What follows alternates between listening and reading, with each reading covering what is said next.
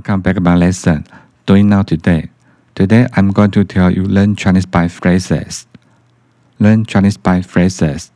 Shady, S-H-A-D-Y. Shady in Chinese means 可疑。可疑。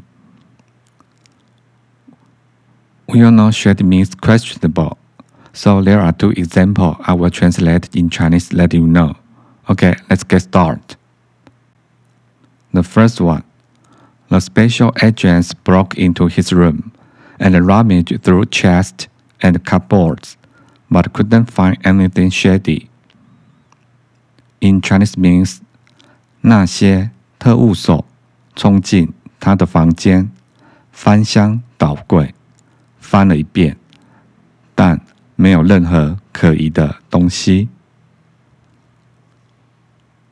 The second example is.The police put a watch on the shady's house. In Chinese means, 警方派人监视那个可疑人的住宅。Okay, let me repeat that again.